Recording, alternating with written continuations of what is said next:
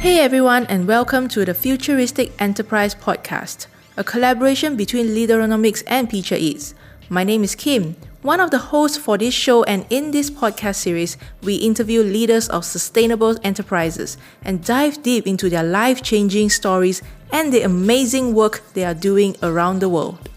In episode 2, I caught up with Mariana just before her next flight from Ethiopia to Portugal and we talked about how her award winning enterprise bridges social gaps across cities around the world.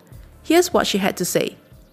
Thank you, um, Mariana, uh, for being part of this podcast. Um, it's, it's, it's, a podcast that we're going to talk about uh, your your your journey about uh, in Speak and the, the, the challenges and the success story of probably some failures in entrepreneurship as well, and uh, also talking about how it actually helped um, break social barriers and um, how how uh, what are your visions as well. So we're going to go through all these things. Uh, yeah so but uh, so we we we from PHH we were part of the Chivas venture in 2018 that's where we knew uh, about Speak for 2019 and that's where uh, we I, I, I try to connect uh, to you with Diana. But before that could you please like introduce about yourself and your company? Yes. Thanks Kim so my name is uh, Mariana. I'm from uh, Portugal and uh, Speak, uh, the company that uh, we work, the social enterprise that uh, we work with, connects migrants, refugees, and locals living in the same city. And we do it through language and culture exchange activities. So it's a very simple solution to a much larger and complex problem. So you can have two experiences. One is the language uh, groups. You can sign up to learn a new language and culture, and you can also share with others your own language and culture. And on the other hand, we have the community organized events. And with these two activities, what we aim to do is to connect people, bring people together from different backgrounds. And at the end of the day, relationships start uh, building and throughout the process what happens is that pe- people build, build um, meaningful relationships and uh, they start doing with what any informal network uh, does which is solve each other's problems and uh, take care of each other at the end of the day cool so if i were to summarize it's like language plus experiences equals meaningful relationships. Yes. Okay. That could be it. so if I go a bit more personal, like uh, because you come from a place where uh, a lot of people speak different languages, I'm sure. Um, what does language means to you? Because for us, language means um, food because we do food, and that connects a lot of people. Uh, language does the same. So, but what language means to you? Mm-hmm. Well, I think uh, when you meet uh, when you meet someone from a, from a different culture or from a different country, you have a lot of curiosities. So, for example, we arrived to Addis Ababa, and I'm almost uh, positive that uh, most people in the conference asked, "How do you say hello?" Everyone knows that it's uh, salam. Uh, how do you say thank you? And we are curious about those little details. And especially when you're living in a different culture to know the language is to be able to connect in depth with that culture. You feel that uh, you're better understood when people know a little bit more about your culture and about your language. And you feel that you can connect better also when you talk other people's languages. Mm-hmm. so in short i would say that uh, a language is uh, a path to, to, to making connections and to get to know the other person. Oh, that's very extensive and a very good meaning definition to language. Um, yeah, so I go a bit more to your personal story. Like, um, why did you want to start Speak at the first place? Uh, what made you want to do this? How this idea came about with your other co-founders? So I didn't start Speak. Speak was started by Hugo. He is the founder of uh, of Speak, and uh, started in to test in 2013, 2014, and uh, uh, at the moment he was working for Google, So when it was time to scale the project, he decided to move back to, to Lisbon, to Portugal, and to grow the project. And at that point, there was a need for other people to join the team. And so I joined the team as a late co founder in uh, the beginning of 2016. And uh, the project the comes because in Portugal there's historically we have been uh, migrating a lot to other countries Mm-hmm. and uh, over the past uh, years there's a lot of people coming back and there are a lot of uh, migrants coming to, to portugal as well and uh, the idea that uh, people local and migrants newcomers they do not connect in uh, in the same city it's a little bit strange if we think about it So what about yourself? Like, why did you choose to join Hugo at the first place? Okay, so uh, first, I, there are two two reasons. Uh, one is the the passion for the topic. So I have also lived in different places, Mhm. sometimes for short periods, and it's very difficult to make connections. And every time you move to a new city, it's like restarting all over again, and it's actually exhausting and uh, obviously I come from a from not obviously but I come from a from a background that uh, I I had other things to compensate. So when I moved to different countries, I was not in uh, running away from anything. I was not uh, uh, in need of any basic support. So it makes it easier also to do that Mm-hmm.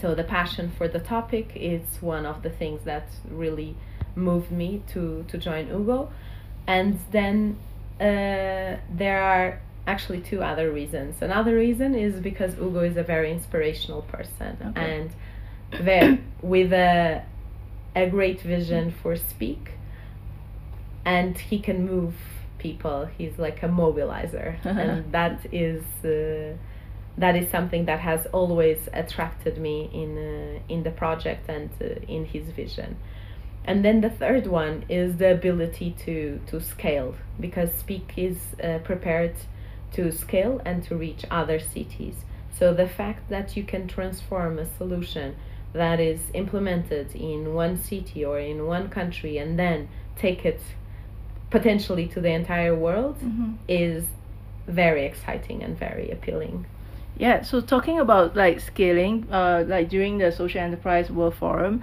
um, I was listening about uh, to your talk, and you were talking about social uh, franchising the model, um, and I, I, I guess that's your model to scale right now. Uh, it seems like it's going quite okay, uh, because you say it's going from 18 to 24 countries right now. Um, No. Right. Uh, we are in 24 cities uh, cities, 10 countries. Okay, Yes. 10 countries. So yeah, now in Milan, Lagos, and uh, a few places. So can you share some of the challenges when you face um, with scaling this model? Yes. yes, definitely. So, in terms in terms of uh, scale, we didn't start with the social franchising. We started uh, growing in an organic way. Mm. So uh, we had two different ways of doing it. We had um, one way that was hire a project manager in the city that we wanted to develop, and that's the way we did it with the first city that Speak went to, which is Torino. And uh, then we also had a couple of people from the team moving to different cities to set up Speak in, in those different cities. And what happens is that uh, uh, that model has its risks because when you're hiring someone and you're managing a far away city, it it can uh, be a little bit uh, difficult to support the person, to do the onboarding process, and to help the person also to reach their potential on one hand, Mm-hmm. and you're not you're not sure if you're hiring the right people. It's uh, uh, It's a challenge. yes, Yes. human. It's uh, human capital. it's it's a challenge. And then on the other hand, it's also a, a very expensive solution to to hire people in the local cities on one hand, and then on the other hand, it takes a lot of time if it was the team to be in the different cities and to try to to grow those cities we wouldn't be able to be in 24 cities today if it was the same model it doesn't mean that the social franchising model doesn't have its its challenges. We mm-hmm. are also trying to figure that out a little bit better. And uh, now we are at a point that we had about uh, a year and a half of experience okay. with with this model. And we have 19 cities that run in this model. The other five uh, are organic cities of speak. And uh, we are coming to the end of the cycle where we are ready to discuss the, the, the challenges that we had what worked what could be done in a better way mm-hmm. and um, there are a few things that uh, we can uh, we can improve so in terms of the founding team it's uh, we have different people from migrants uh, uh, local people. We have organizations setting up uh, speak.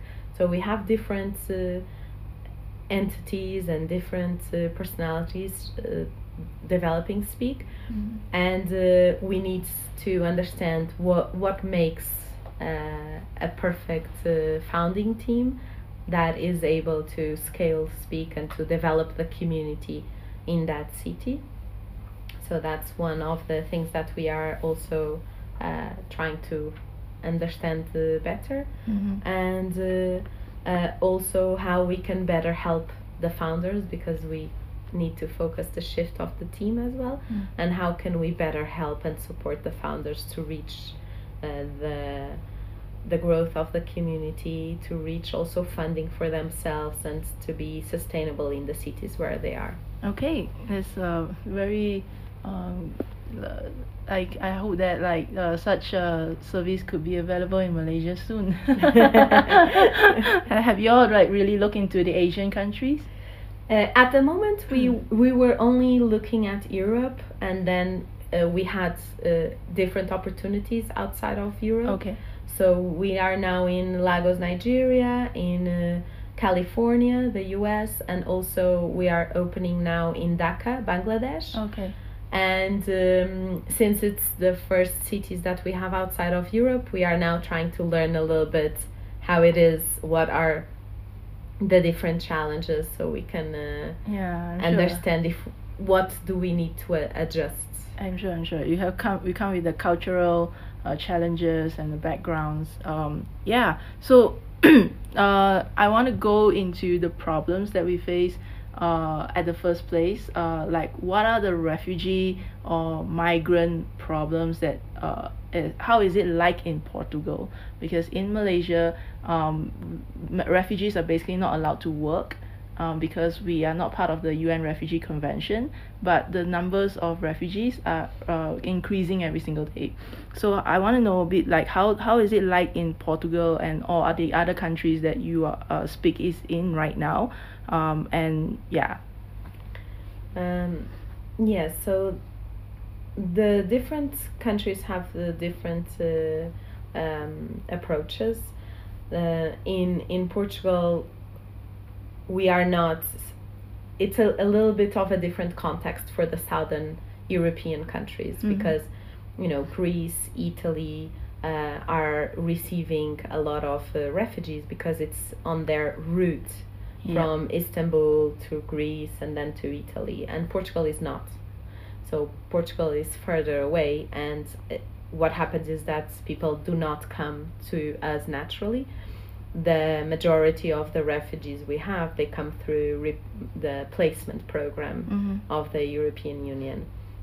And we haven't received many, so we only received uh, a little bit over 1,600 okay. uh, at the moment. And uh, it's I think the challenge there's a there's a, a, a program for the first 18 months that uh, helps people to settle in a house to have the basic needs covered while they are on the process of uh, uh, becoming resident and having all the paperwork and also access to the language. What happens is, well, this is my my opinion. It's uh, uh, not really based in uh, in facts, I believe, but it's that the challenge after those eighteen months, because people start uh, getting out of the support network, and from one day to the other, you you probably don't have a place to stay, and you will need to extend that help. So. Um, I think that uh, finding a job and uh, learning the language are difficult uh, steps to, to mm-hmm. be given because you cannot land a job before having a place for you to stay.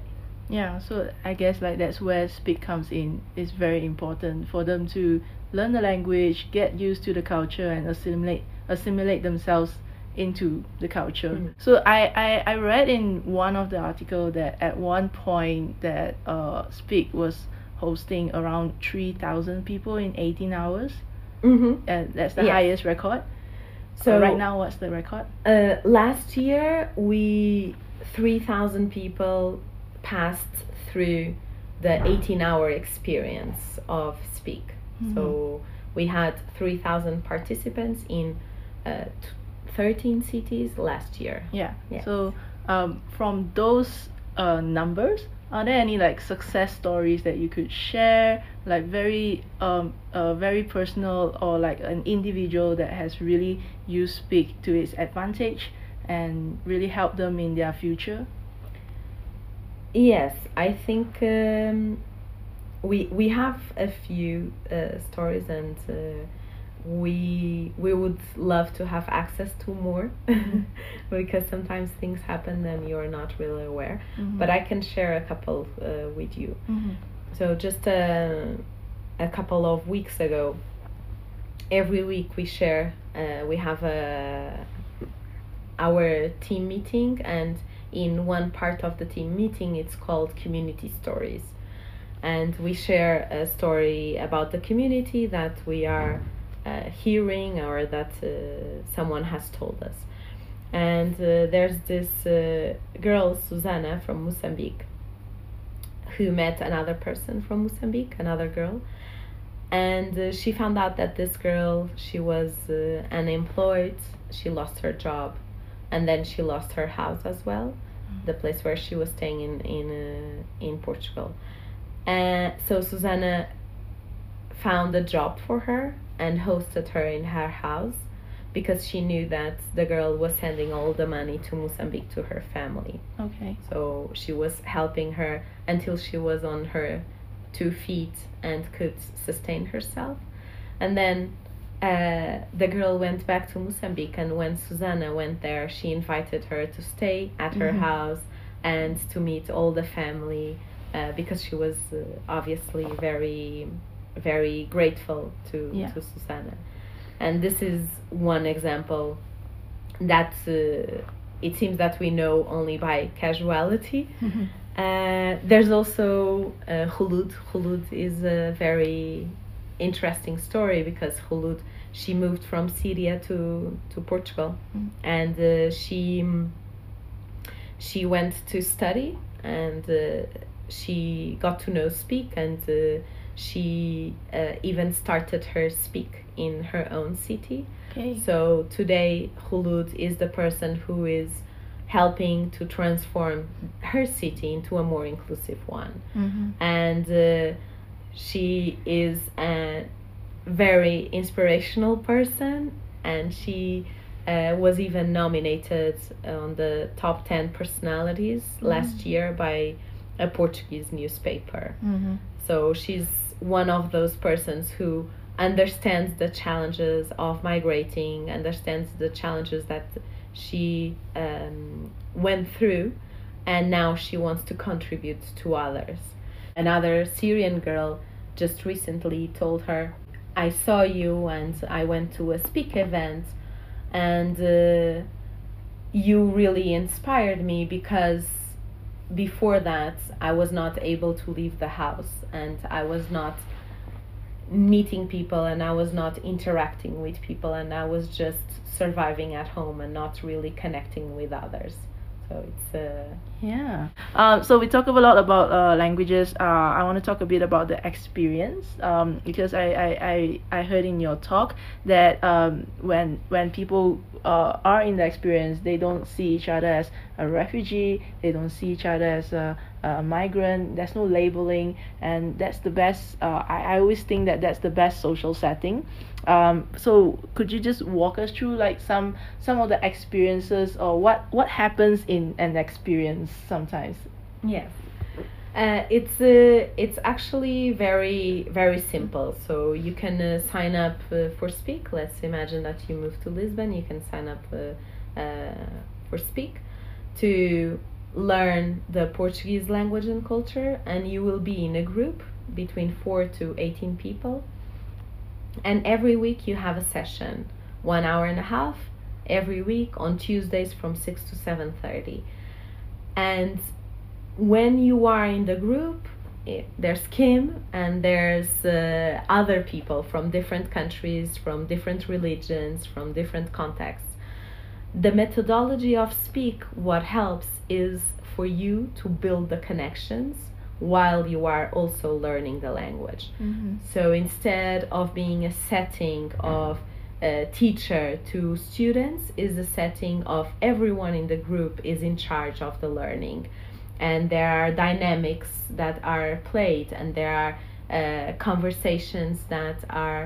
Um, started by everyone. So Mhm. if we are talking about the topic of family, we are not just learning how to say granddad and uh, son or daughter.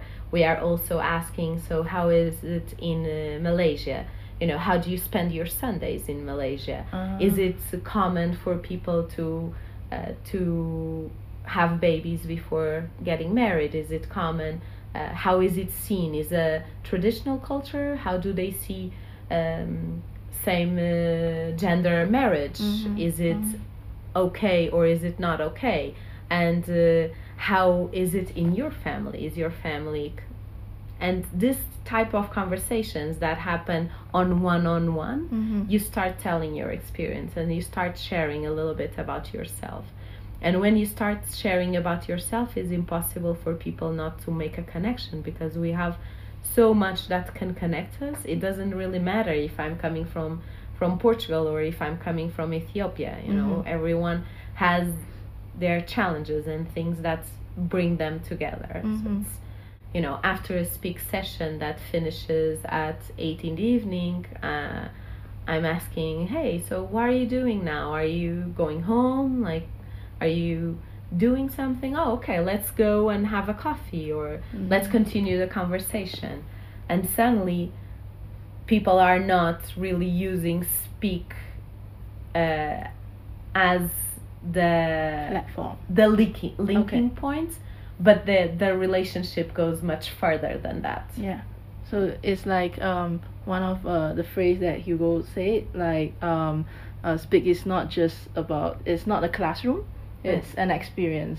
And Exactly. Experience is what we need today wherever we go to different countries. yeah so uh, talking about like experiences like um, because this is very much uh, angled for refugees or migrants. But do you see this as a, a, a thing that could go commercial? Like yeah, like a nomad or a traveler who's going to a place for few few months could use this as well? Yes yes. Uh, speak is open to everyone. Uh, speak uh, is open to migrants to expats to refugees to local people Mhm. and uh, we have um, in any city if we look at torino or if you look at berlin or uh, london you have participants who are local and you have participants who are newcomers So uh, I just have two more questions. So uh, we talk a lot about how Speak is creating impact um, and also uh, doing the social franchising model uh, for your past one and a half years. Um, I, I want to talk a bit about entrepreneurship itself because it's very not often talked in uh, social entrepreneurship. So are there any failures that you face in entrepreneurship and how you overcome those failures? I think that uh, failures, it seems like a very strong word because it seems that failure it's like the end of the line. Mm-hmm. And I think that uh, along the way you have a lot of things that failed. It doesn't mean that it was a failure. It just means like for example, the way that we approached gro- growth, it was it failed. It it was not sustainable. So we had to to move past that. And I think we'll have a lot more uh, decisions and uh, probably failures along the way for for the future.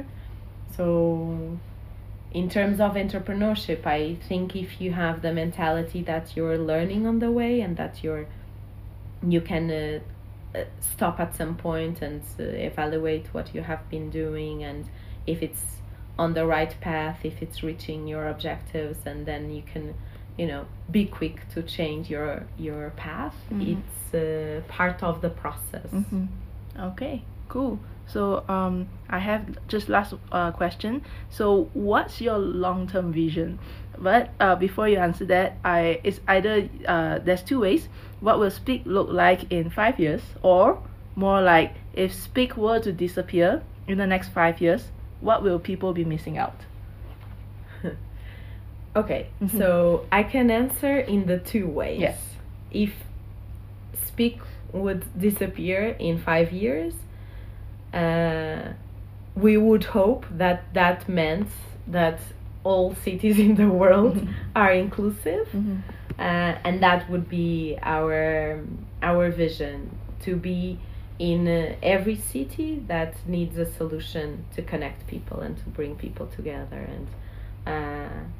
Hulud, one of the things that she tells us always is that everyone has the right to feel at home in the city where they live. So that's our vision. And in a more practical way, we want to be in 100 cities by 2024. Ooh, that's cool. but could Malaysia be one? Yes. um, okay, so just one last piece of advice for uh, young. I know you probably get this a lot, but uh, you know, like how people always like to get reminded of certain things, although they've learned learned a lot. Uh, just last piece of advice uh, for people who wants to venture into social entrepreneurship or are already on this path. It's a lonely journey. Um, so just one piece of advice. Yeah, I think you you just uh, gave the answer. It's a lonely journey. So, uh, one thing that um, that Hugo and the rest of the team tries to do as well is to surround yourself of people who are able to help you uh, in any way that you need. It's um, it's very difficult to achieve things alone, and uh, the, normally the resources that you have are not the resources that you need. So if you are able to inspire people and mobilize people to Mm. help you, do that. It's uh, I think it's an amazing skill to have. Cool. Thank you very much. That's all.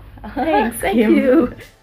So that was Mariana Brilhante, and I was very, very amazed by her aspiration in wanting to scale her enterprise.